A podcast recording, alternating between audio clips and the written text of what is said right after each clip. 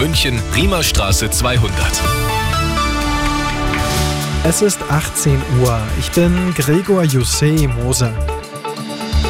Der in Russland veröffentlichte Mitschnitt eines Gesprächs von Bundeswehroffizieren ist echt. Das Verteidigungsministerium hat die Authentizität des Materials bestätigt.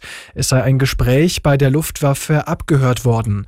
Ob an dem Material Veränderungen vorgenommen wurden, könne derzeit aber nicht gesagt werden, teilte ein Sprecher mit.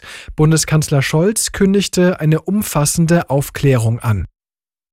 Transportflugzeuge der USA haben erste Hilfsgüter über dem Gazastreifen abgeworfen. Das US-Zentralkommando spricht von drei Transportflugzeugen mit insgesamt 66 Lebensmittelpaketen.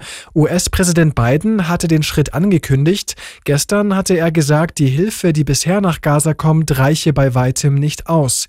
Jordanien und Ägypten versorgen die dortige Zivilbevölkerung seit ein paar Tagen ebenfalls aus der Luft.